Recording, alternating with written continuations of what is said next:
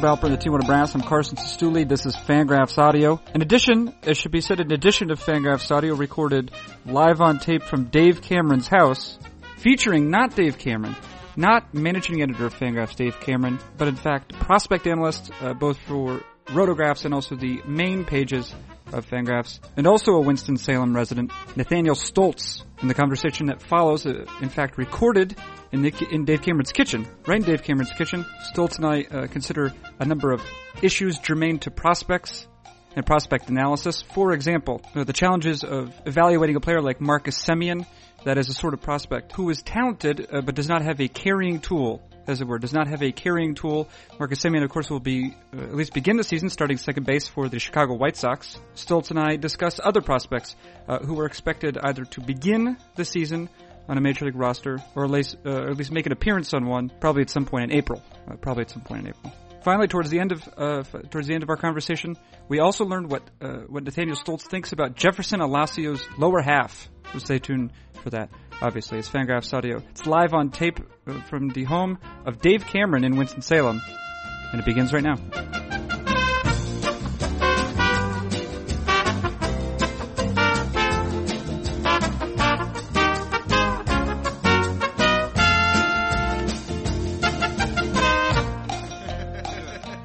So hi to Dave. Here, shake. Yeah. How you doing? I'm doing well. You're How here. We are in uh, Dave Cameron's house. We are. Which I don't. I didn't. I made it clear to him we didn't have to do it here. Like I figured we could find one other place. He's like, no, no, it's okay. so now we know where he lives, though. I do. It's seven minutes from from my apartment, according to Google Maps. Is that So, right? That's Did right. you find that that was accurate? Yes. Yeah. Didn't take very long. Where? Uh, so where? What's? So this is called. Well, I won't reveal too much about where we are right without without uh, Dave's permission. But where? So where do you live? I not live, not the address, but I mean neighborhood or whatever. Um, well, I live like literally right on the city line of Winston Salem, like on the west side of town, and, Okay. like right by a suburb called Pfafftown. Pfafftown. Yes, which is spelled P F A F F town. P. Wait, one more time. P F A F F. And they call it Poff though. It's- yeah. Not Faff. No, it, it looks like it should be Faff. Yeah. but it's not. Yeah. And how far is that from uh, BB and T ballpark?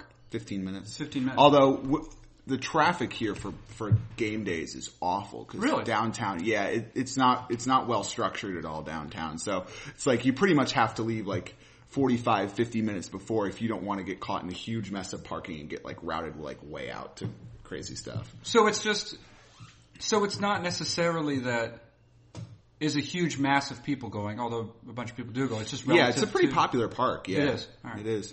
It's a really nice park. If if you're ever in the Winston Salem area, people who listen, like, it's probably the best minor league park, particularly like below like the like the upper minors that, that Mm-hmm. I've ever seen. So, and I and I do go to a lot. So, Right, you go to what? It seems like it would be easier, it'd be nicer for you if maybe the team here had a little bit more talent. You've gotten to see some players, yeah. but the White Sox system is not the most loaded.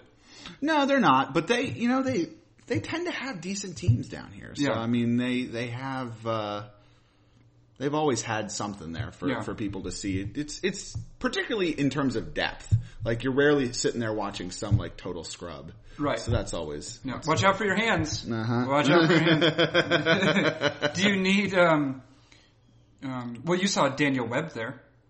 No, I saw Daniel Webb in Kannapolis actually. Really? Yeah, yeah. I saw him in Kannapolis la- um, in 2012. I keep saying last year when last year was Right. actually 2013. And then I actually saw him once on a road trip I took out to Tennessee. I saw him as a visiting pitcher uh, this past year in May. So you went, okay, so, and then, now did you ever see Nate Jones here? No, I didn't. Okay. I saw I saw your, one of your favorites, Marcus Semien. You saw Marcus Semien here? Yes, I did. Several times uh, in 2012. Yeah. Was he, now this is, well, let's, let's start with Marcus Semien. Okay. Well, uh, Marcus Semien in part because as of right now, um, Marcus Semien is expected to uh, play um, some second base for the Chicago White Sox to begin Mm-hmm. Yeah, the season. yeah. Because Gordon Beckham's on the DL. yeah. And um, of course, Semien uh, had a what a late season promotion last year, Yeah. September. right? September. Now, here's a, here's the thing about Semien, and um, I think I've exhausted probably the patience of readers and certainly my editors uh, and, and owner David Appelman uh, with my affection for Semien. But I think that maybe a discussion about at least his path might be illustrative in, in terms of how we might look at other prospects. Mm-hmm. Because now you see you saw him in 2012. Yes. Okay, because last Probably about year, five or six times. okay, so last year, last year was excellent. Right. He was very good at double A. I think he had like a a pot like a a, a, a walk to strikeout ratio above one. Yeah. Um, he showed pop. Yeah. I don't necessarily know what the the dimensions are like at uh, what Binghamton, Birmingham. Birmingham. Sorry, Birmingham. Yeah, I don't know either. I've never been out there. Right, but he showed he showed some pop, Mm-hmm. and he was playing. He played at least you know three infield positions. Sure. Right now, what did he show? What was he? What did he look like in 2012? And I guess, depending on what you say, what does that tell us about um, what we could reasonably expect or unreasonably expect from a prospect to develop between two years? Well, it's funny because you know that uh, we started talking earlier about like how there's not a whole lot of talent there, and that team that they had in 2012 had a lot of guys who actually, to me, were more interesting than uh, than Marcus Semien because like they had Trayce Thompson and Keenan Walker and Erik Johnson and Scott Snodgress were in the rotation. You know, they had a lot of guys that that were you know considered higher prospects than Semien at that time and, and looked like it. And when when I would watch Semien, it was like his numbers were okay, but there wasn't anything that really stood out about him. It was like, yeah, he's not a terrible shortstop. Um, you know, yeah, he doesn't strike out a million times yeah, he doesn't have, you know, he's not going to hit just one or two homers in a season, but there wasn't anything that really jumped out as a big positive to negate that. So for me at the time, I was projecting him as basically an end of the bench type guy in- in, the big leagues. Um, and, and I think, you know, I didn't get the chance to see him this season, um, in, in 2013, but clearly, I mean, what made a huge difference was, like you said, that, that jump in approach because, you know, it's a pretty neat trick to be able to shave like, you know, 5% off your strikeout rate and add 5% to your walk rate with everything else. But know, going up a level too. Yeah, going up a Yeah. level. Exactly. Yeah. So so that's the that's the thing. So let's first of all start with that that sort of profile, right? Because Semien is a guy who, and please correct me if I'm wrong, and feel free to expand on uh, because I'm a dummy, but but th- there are certain players who have what we might call, or what I think is called, a carrying tool, Sure. right? And it's like it could be big power, could be like Billy Hamilton, his speed, where you say, God, even if he can't do anything else, if he's able to cobble something around this one tool, he has a place in a major league roster. Sure. Semien seems like a guy who maybe plate discipline has become that or something, but who is a sort of classic guy who doesn't have a carrying tool. Mm-hmm. And so if his if his skills don't sort of all rise to the surface or float this is a strange metaphor I'm making. I'm using my hands to do it too, which is not great. But if he doesn't, if, they, if all those things don't sort of rise together in a meaningful way, then he's a bench guy. You know what I mean? And I kind of think of like maybe like David DeJesus. Right. For me is sort of the like the representative of this kind of player where you look at him, you're like, God, he really doesn't do any one thing very well, but he does enough well that he's that he has can have a starting job. But if he was just like a little bit lower across the board, he would be definitely a fourth outfielder. Right. Right. So, but so say be, say say what I said, except be smarter. well, no, I mean, I, th- I think you- you really hit it on the head with the fact that that approach is really emerging as the um, is kind of the driving force behind him as a, a notable prospect and a potential big league starter because you know that at that point you know you go from just like okay there's this sort of like broad, boring profile of, you know, okay, he can probably fit on a roster because there's nothing really keeping him from it. But now, you know, now with, with that approach there, you go, well, maybe he's going to get on base enough that, you know, hitting 10 homers or 15 homers becomes, you know, an asset, like, or, you know, or stealing 15, 20 bases becomes an asset or playing a middle infield position becomes an asset. Um, you know, so all that stuff starts to play up when you have some major kind of center of the talent to build around. It is, the, but it, I guess the, the frustrating thing is right. Like, and, and I'm sure this is something you think about constantly. Is how do you know that that's about to happen? Right? I mean, Yeah. you, you said you saw Semien. You said not bad, but not. You know, I mean, like you were saying, like fifth or sixth or seventh most interesting guy Yeah. on his team in 2012, and then he made that leap. But is there? Do you feel like there's anything that would indicate to you because there's going to be another player that does that same thing this Oh, sure. year? There's Oh, going to be a small squadron of players that do that, and the, the point is, how will you know before it happens, or can you know before it happens? Well, I mean, you know, that's so that's such a a, a large question, uh, you know, and, and there there are going to be indications. You know, it, it all depends on what sort of the missing skill is, and you know, sometimes you can see things coming, like you know. Um, a couple weeks ago, speaking of, of the White Sox prospects, I wrote an article on another White Sox prospect named Rangel Ravelo, who's a first baseman. Um, and he hit for a lot of average this year, made a lot of contact, drew some walks, but he's a first baseman who has seven career home runs in four seasons. Right. And so, but one thing that I noted in this article was he hit a couple really long home runs and he hit a lot of doubles and he swings hard and the, and the swing might be conducive to hitting more power. Uh, you know, and he, he supposedly has uh, a lot of batting practice power that shows up. So in some instances, you know, you have things like that where you can say, well, you know, this is somebody who, yeah, the power numbers haven't showed up, but they might. You know, we can see it coming. We can see, you know, elements pointing in that direction. Other times, you know, sometimes guys just reinvent themselves with hard work and just, you know, changing things that maybe you can't really predict. I mean, you know, who would have thought that Jose Bautista would have suddenly become a 50 home run player at age 29 or whatever it was that he did? Although, actually, You know. to that point, I was looking back at some old Baseball Americas, mm-hmm. and I forget what year this was, but both McCutcheon and Neil Walker were already were part of the system too. So I must have been like 06 or something like that, 05 or 06. And and Baseball America named. uh, You know they go they go through and do the best tools. Yeah, yeah. And they they named uh, Jose Bautista as having the best power. Yeah. So Yeah, well, That's so yeah, so I, you know, so sometimes I mean, it, you know, sometimes it's it's easier to to predict these things than other times. You know, it's like one guy that I've been really um, pushing hard is somebody who's going to break out a lot this year is Rangers outfielder Nomar Mazara, who's another guy who's like, you know, you could almost you could see the approach almost coalescing at times last year, but he was really young for the level, and it was like, you know. I, it was just like he would get in all these three-two counts and foul pitches off, and he just didn't quite turn on the pitch to hit quite enough yet, but it's like he was 18, Right. you know, and you have things like that where you can see the elements starting to come together and they're about to be reflected in the stat sheet, or at least you can predict that, you know, with a little bit of further improvement and refinement and experience, you can see the results kind of come together on the stat sheet. Um, I wouldn't say that's true in all cases, but there are certainly guys who, you know, if you see a lot of players, you start to see, you know, wait a second, you know, there's some dissonance between the numbers and what I might think this guy does in the future if he continues to refine.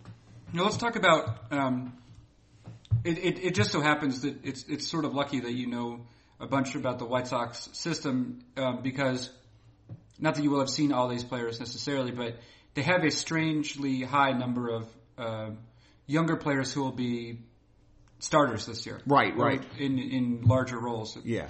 Um, one of them is a competitor of Marcus Semien's at second base while Gordon Beckham's on. That's Leury Garcia, I guess. Yeah.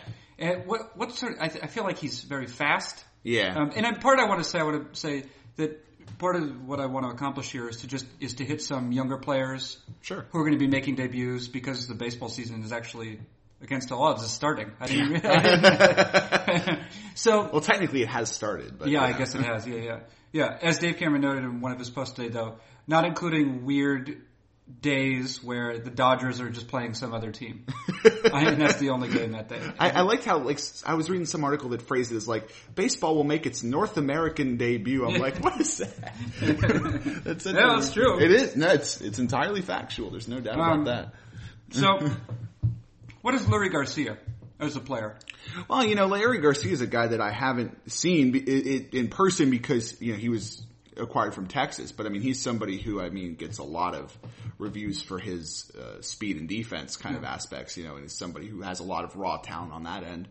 Uh, but if you look at what he's done, you know, so far, he's he's gotten to the upper levels. He's had a lot of trouble um, striking out. You know, he struck out like thirty percent of the time in a brief major league stint last year. And then when you combine that with um, the fact that he's a little, you know, five seven, five eight infielder who doesn't have a whole lot of power, you you, you kind of get to the point where you know that's that's kind of got to get resolved one way or the other before he projects as more than like a a switch hitting defensive replacement kind of guy. Um, you know, and he's still young. I think he's like 22, 23. I don't. Remember. Yeah, that's fine. You know, Yeah, yeah, but uh, but so I mean, he's somebody who who could factor in there. Another guy who I think could factor in for the White Sox, you know, sooner than people think is Carlos Sanchez, who's a second baseman Oh, uh, in AAA. Had a bad year last year. Really tore up the uh, Venezuelan Winter League, uh, and and is a guy, uh, also a guy who doesn't have much power, but a, a polished defender who has a, a pretty advanced hit tool, and I think we could see him, you know, have a nice bounce back year, hit hitting the upper 200s, close to 300 in AAA, and Well, so with regard, you you invoked there the the Venezuelan league, right? Yeah. And I'm curious as to um, as to what degree you integrate that sort of information, those the winter leagues, into your overall kind of notions of a prospect. If maybe you weight it more heavily for certain players than others, et cetera. Well, I mean, you know, some, some, you know, it's like a lot of, of small sample kind of things, and that it's a lot of the time it, it serves as confirmation bias. You know, to be honest, like, oh, I like this player; he's hitting really well. Well, that means he, you know he's back on track or something. Um, but it's just, you know, in the case of somebody like that, you know, you have a situation where he looked really good in, in Winston Salem in, in, in 2012. He continued to hit in Double A as a 20 year old. He kind of got a little bit tripped up in Triple A, and so then, you know, you you look at that winter league and you can say, okay, well, we're seeing the old skills come out in some context again. And so, um, you know, it can be encouraging for things like that, but you know, same thing. I mean, I know you've talked about the Arizona Fall League and how unpredictable those numbers are. You know, and so a lot of the time it's just a matter of like, what are, what are the general reports, you know, and is there, is there something there to kind of build off of? You know, I, I wouldn't say that suddenly I think that, you know, because a player tore up a winter league that he's, you know, a totally different guy or, or, or vice versa. Right, right. Um, and then another player uh, who it doesn't appear as though he's going to be the opening day third baseman. That will be Conor Gillaspie, but um, Right. the White Sox also traded for traded away Addison Reed for uh, Matt uh, Matt Davidson, Right, right. who is uh, can hit the ball hard, I guess. Yeah, a lot of people I've heard people put sevens on his power. Um, you know, uh, a guy who who's got you know he's still got to figure out the, the making contact consistently, but reports are that you know he's he's got a shot at you know getting that strikeout rate to something reasonable and. Uh, you know, if he can, if he can make enough contact and, and hang on at third base, he's somebody who could, definitely could have a lot of future value for that organization. And third base is kind of a, a bit of a, soft spot in that organization right now. So if he can if he can fill that, then that would be a real help to them. Yeah, didn't they? Let's see. What were they supposed to have at third base, or did they just not have a plan? Is that? I mean, they have they they had to acquire Gillaspie. They they acquired him from the Giants. Yeah. I feel like they've had have they had Jeff Keppinger there before? Yeah, they they signed Keppinger to the three year, fifteen million dollar deal, and he totally collapsed th- Yeah. this past year. So yeah, that did not work out particularly well either. Yeah. I guess I'm thinking across because in uh, in Chicago um, with the Cubs. They have uh, what I'm, I'll call a panoply. Yeah, a panoply of third base Yeah. prospects. Some of them, like I even think, like at this point, Josh Vitters yeah, is I don't necessarily think he's done from what he's Right. because he he actually uh, he made an appearance last year.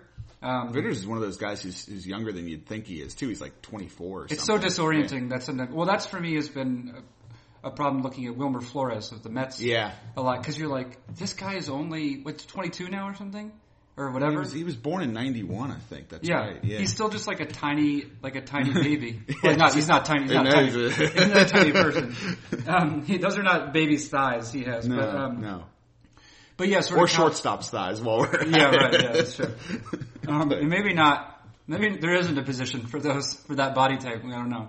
Not in the NL. uh, But um, but yeah, I guess. But the, so the Cubs are interesting, right? In that they ha- they have sort of like an excess because now they also have Mike Olt. right. Who- Who's going to break camp? I believe. Is that right? Okay, I, th- yeah. I think they said he's going that he made the team. Yeah. right. So he and he is maybe he has been a third baseman. Yeah. Um, he might still be a third baseman. I think the defensive reports on Olt have always been good. That's always been a selling point for Right. him. So. Although I think sometimes it maybe this happens. Maybe it's just me uh, lying, but it's uh, it seems as though there, it can happen where if a guy shows almost too much power for third base, that they move him across anyway. They're like, oh, he's a first baseman. well, that's that's one thing that I that I talked about in an article a, a month or so ago, where I was talking about how rare first base only guys actually like succeed, hmm. and it- because like so because that's the one position where like every like first base guys can't move anywhere else, and you've got all these third base guys moving to first. You've got corner outfielders moving to first. Sometimes you have catchers moving to first, and Right. so so that that's what ends up happening a lot of times. Some of the first base only guys end up getting boxed out, even if they have you know decent bats or whatnot. Right, of course, yeah, yeah. Well, I mean, I can think of because I know a couple years ago when I went over the Bill James Player Rater from like the mid '90s. You know, you come across Jim Thome, who Mm-hmm. Yeah. was a third baseman Yep. originally. Uh, you come across Carlos Delgado, Who was a catcher? who was a catcher, and he became, of course, a very, very productive first baseman.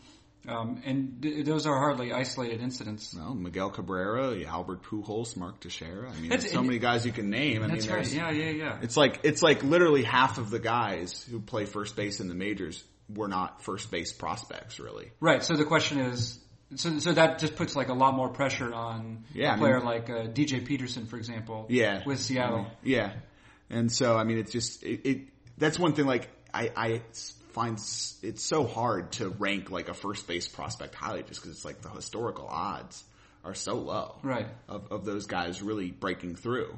And and uh, yet it happens, I guess. Like uh, Sure. Anthony Rizzo, maybe. Sure. Anthony Rizzo, uh, you know, Prince Fielder hasn't been bad. Prince Fielder hasn't been bad. Um, Tigers fans might disagree, but Yeah. um, you know, I mean, th- they come up, but but certainly like it's it's about half and half in terms of you know where where the prospects, if you know where, where major league first baseman came from, and a lot of the guys who who stuck around at first sometimes are, are the guys like James Loney or Casey Kotchman who don't really have great careers either.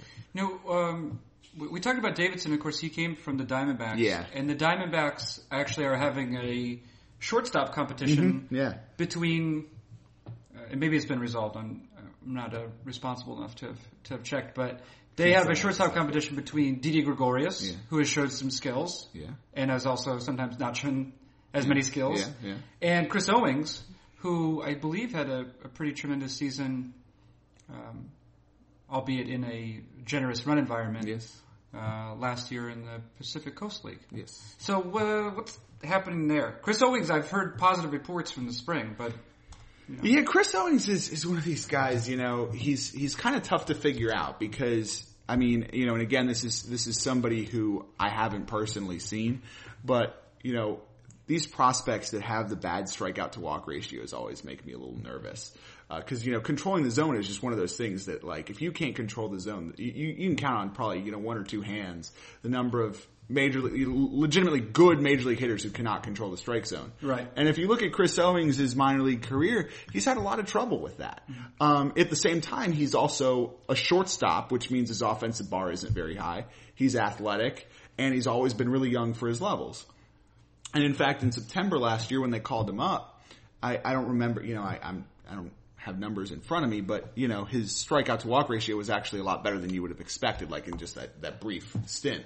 So that there's some hope there. Um, but he's just a guy who I've always kind of been a little bit skittish about, you know, anointing as this like future really good player just because he's got to demonstrate that, that, you know, once major league pitchers force him to be honest, um, you know, is he going to be able to lay off those sliders in the dirt or the fastballs, at, you know, at the shoulders and all that kind of stuff? Gregorius is, is a guy who I think, you know, is a result of this controversy and all the hype uh, around Owings. I think, you know, people kind of forget Didi Gregorius came up, I, I don't remember when it was, like last May. He hit like 300 for a month and a half or something, you know, and I mean, of course, that's, that's a great example of like right after that he collapsed because pitchers forced him to be honest. Right. Um, but he's still, his season numbers ended up pretty decent. He's, you know, he's got some defensive chops and I think, you know, there's a lot of teams who would, who would have an upgrade, I think, particularly long term. Uh, With- with but- Gregorius? Yeah, with Gregorius. right.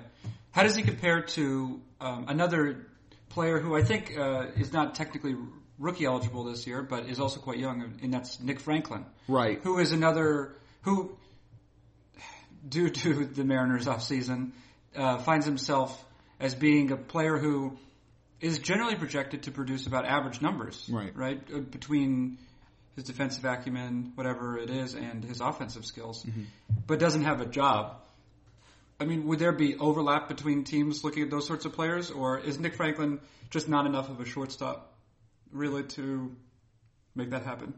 My guess would be that you know they're they're you know it's it's, it's like they always say there's just one team that needs to believe in order to Right. to make that kind of thing happen. So if there's one you know if there's one scout for some team out there that just really thinks that Nick Franklin can be a shortstop, and there may well be, knowing how how scouts can differ, then we could see that happen. But uh, you know I think that that probably most teams are going to view him as more of a long term answer at second base, and most teams are going to view Gregorius as more of a shortstop. Um, and Franklin, of course, has more more offensive, particularly power upside to dream on, you know, that would make him more palatable at second base than Gregorius would be anyway. So, uh, you know, I think there, you know, you, you could see some of the teams in the, in that market at the same time, like if they have one middle infielder that they like that can play either spot.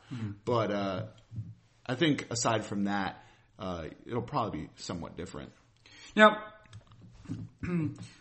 uh, let's see. There's two. There's two orders of business here. One of them involves Alexander Reyes, who, whom you enjoy, and I whom do. and whom I recently saw. Uh huh. Yeah, that's right. And- that's right. And actually, it sort of it dovetails. So we'll we can we'll introduce them simultaneously these concepts with with uh, the formula. Uh, yes. We'll, we'll call it the formula for the moment. Um, but let's so you uh, Do not drink the formula. Yeah.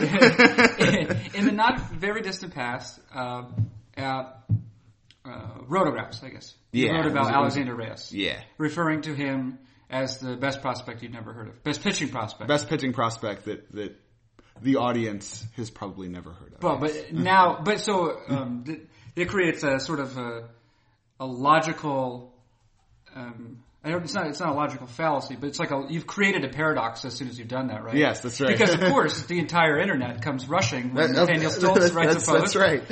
and uh, and so now they have heard of Alexander Reyes. Yeah. Yeah, so you create. Well, it's funny because a lot of people were were promoting him at like that same time because I know Jason Parks was talking about him over at Baseball Prospectus and Right. Baseball America said something about him at the same time, so he got a lot of press at once. So people got excited about Yeah. him. Yeah. Yeah. So the thing is, Alexander Reyes was what 18 last year. yeah. Pitching at Uh, the Appy League uh, high rookie Johnson City. okay, all right.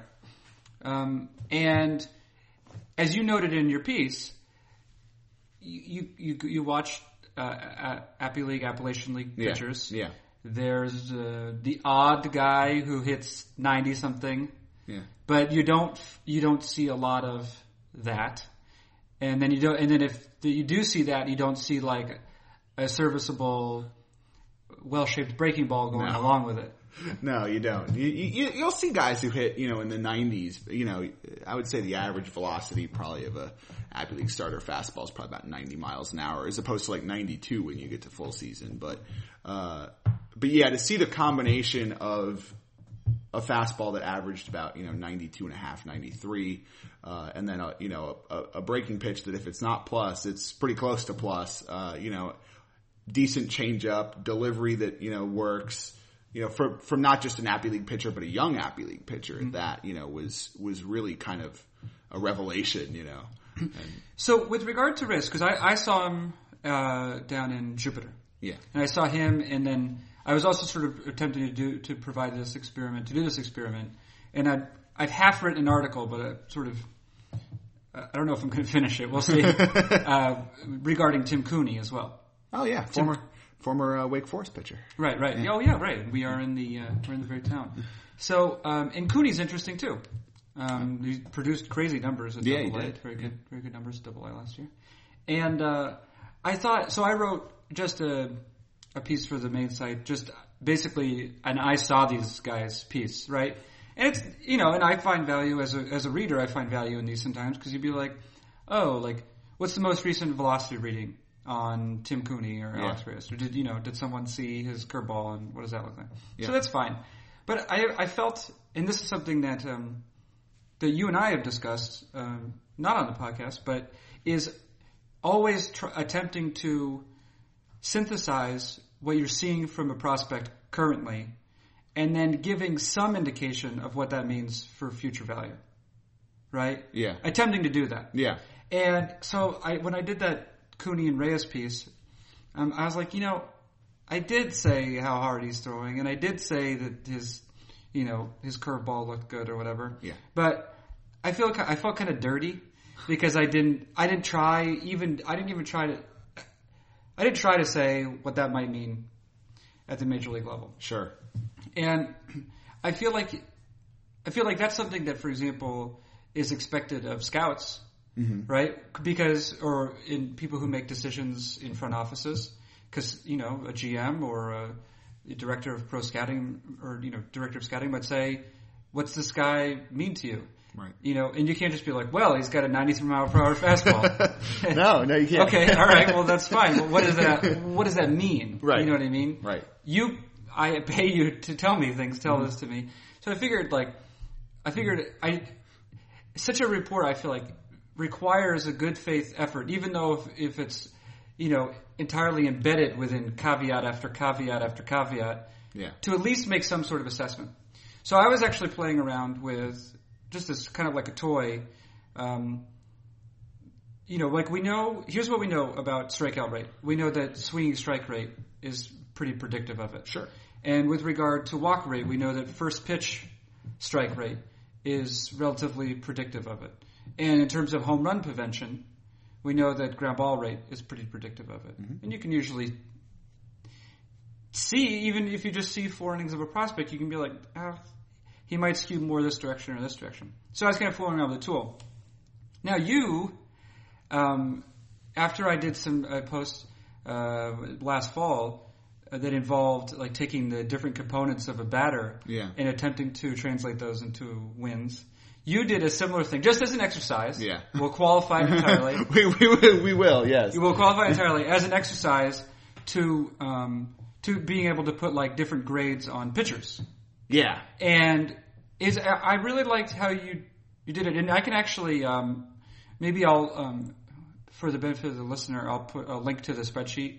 Just again, entirely with the qualification that this is a, uh, it's an exercise. Yeah, and the numbers didn't really come out the way I wanted them to, but it was still like, you know, I, I think that it's, I think that what it does have is like that it reflects a lot of like my thinking in terms of like what goes into an evaluation like long term. I don't, I, you know, I didn't really, you know, because I threw this together in like an hour, so the numbers like did, it came out to basically like everybody's above replacement level, Right, right, like, right. but no, um, like don't do that. But uh, but in terms of like the way that you maybe break down some of the skills, I think it's it's kind of kind of an interesting start to the discussion. Right. So, and that's the idea. You drew, you did- you did a, uh, you came, you came up with a, a spreadsheet or a formula that took into account a lot, a lot of things: um, athleticism, uh, projection, risk, lower half use. I mean, I mean, even like so, and you put a grade on lower half use, like uh, Jefferson Olacio has uh, twenty five. yes, he does. Yeah, uh, uses his lower half poorly. Yes, he does. Whereas, uh, for example, C.J. Edwards in the in now in the Cub system, Yes. uh, or Alex Reyes, the aforementioned Alex Yes, Reyes, That's right. Uh, they use their lower half really well. You gave them both 60s. Yeah. Yeah. And so, and so, but you found a way to somehow integrate lower half use into, into like a, I guess what, first a mechanics project, projection. Yeah, there was a mechanics grade, and then I, I translated some of those variables. I actually never put into the actual formula yet. Okay, yeah. Yeah, but uh, but the mechanics thing, yeah. So, Right, so I guess what did you, what did you sort of learn about, or, or how did this at least maybe affirm for you some of your biases, whether positive or negative, in terms of how you project a picture? I have to look at it again. Well, here, Um, I have it right here. um, There. This is uh, that's the sound right now is of uh, Nathaniel Stoltz looking at my monitor. There you so go. you can start. There's the arrow button. You can go all the way over. Okay. I'm gonna need some of this uh, spinach salad. While Okay. that. Yeah.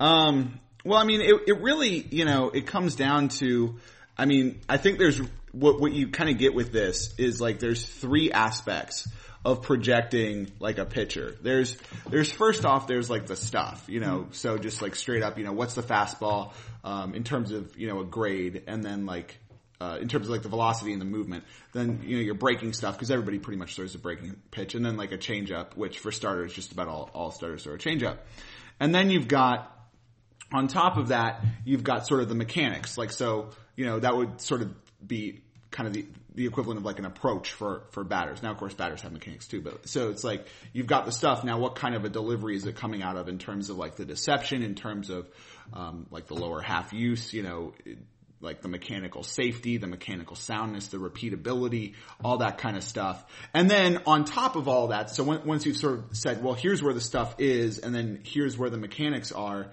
then you have these other sort of more more universal grades like athleticism, projection, um, consistency, uh, and and that's where you get that stuff on top of it. So you, you sort of have your present stuff, you have your present mechanics, and then you know how much really risk and potential uh, right. upside might there be from where the player is now to where he's going to go. Um, so that's sort of the way that I was thinking about this, and I don't know. Now what, it seems like with some of that stuff, there's going to be interactivity, right? Like when you talk about mechanics, mechanics will affect repeatability. Yes. But mechanics will also affect something like risk or you know future health. Oh yeah, whatever. yeah. So you have, I mean, it, and that's really why I, scouting is important, I guess, right? Because at a certain point, rendering each of those things, trying to separate them, is a is a difficult task mm-hmm. because um, you have to like trying to assess. Um, you're trying to look at the mechanics and trying to assess like the repeatability and, and how that affects like the ability to throw strikes or command, for sure. example. But then simultaneous to that, uh, also looking at how that might inform future health. Right. Because, you know, maybe something's really jarring or whatever. And then you've also, of course, got what, what their pitcher is at present with that. So you might have a right. pitcher who you go, well, I don't think this delivery is going to work in terms of him throwing strikes, but there he is throwing strikes in front of you. And so, you know, there, there's a few different levels that you have to consider things on, and it's not like just one thing can can be isolated as a, is like the big informant of everything. But right. Well, sometimes I'll see in a scouting report, and I don't, and I it, this is not really a, a, strict criticism, but I will I will say that it, it is occasionally a bit frustrating because of how nebulous it is. Which is, um, you'll see a report on a guy, and it'd be like. Uh, he needs to learn to throw more strikes before he's going to be effective at the major league level, right? yeah. And so I see that line and I'm like, well, that pro- I mean, that's probably true. He probably does need yeah. to do that. I guess the thing that I'm always curious about in those situations, and it's not just with, regard to strike throwing, right? It's regard it could be in anything, but uh, is well, what is the likelihood of that happening? Right. And that's the thing.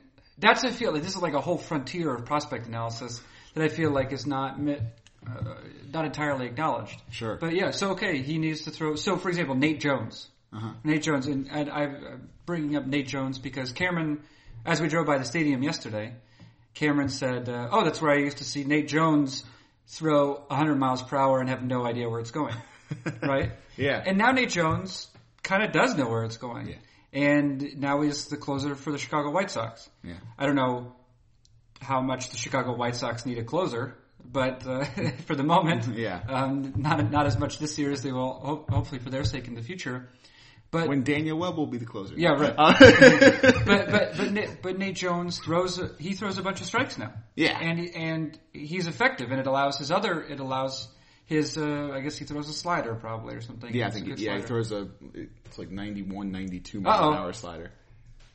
We got it. Oh, hi Liberty. This is going to be effectively the end of the podcast. Yes, the yes, it is. Say hi to Liberty. Do you like dogs? Sure. Yeah. wow. oh, she's very friendly. You can push. How's her, it going, Dave? All right. oh yes. Oh yes. I love you. Oh oh yes. She's very affectionate. she is. Yeah. She really likes people. so that is. Uh, Wait, what are we talking about? That's we're talking oh, yeah, about, Nate, Nate Jones. Jones. We're talking about Nate Jones, Cameron. Oh yeah, 100 miles an hour doesn't know where it's going. That's literally what I just said. That's exactly what he just said. But the kind of knows where it's going. Yeah, yeah, and that's why he's a good pitcher. But how do you? But so in a scouting report, Cameron, you can you can join this podcast from afar. Right. In a scouting report, you might you might have seen about Nate Jones. Um, he can throws 100. He throws 100 mile per hour. He just needs to throw more strikes. But the point is, what you don't, what you frequently don't see in a lot of prospect analysis is the sort of probability that that will happen.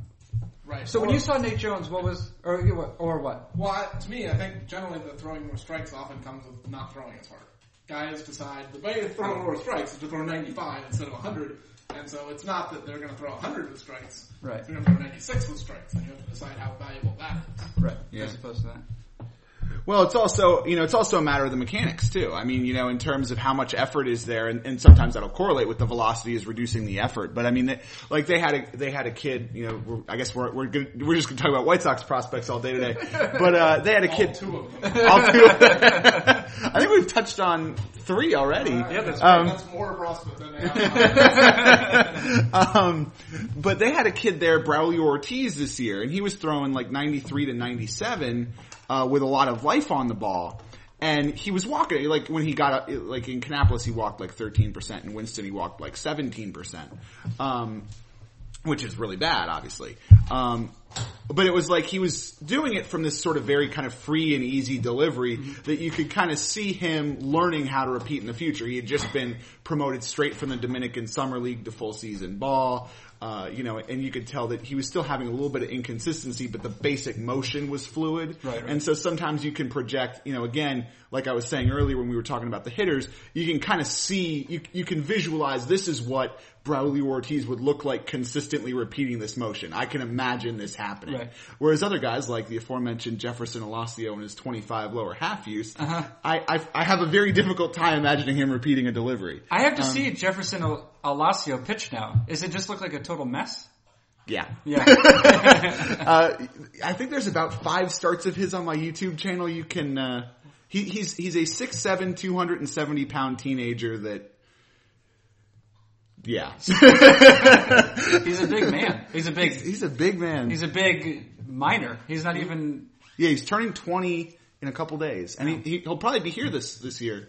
Um, At Dave Cameron's house. yes. Is that okay with you? He was like- I don't know. All right. Well, I think I, I think that we've. Uh, I don't know if we've exhausted all prospects. did, did we miss anything that you desperately wanted to say?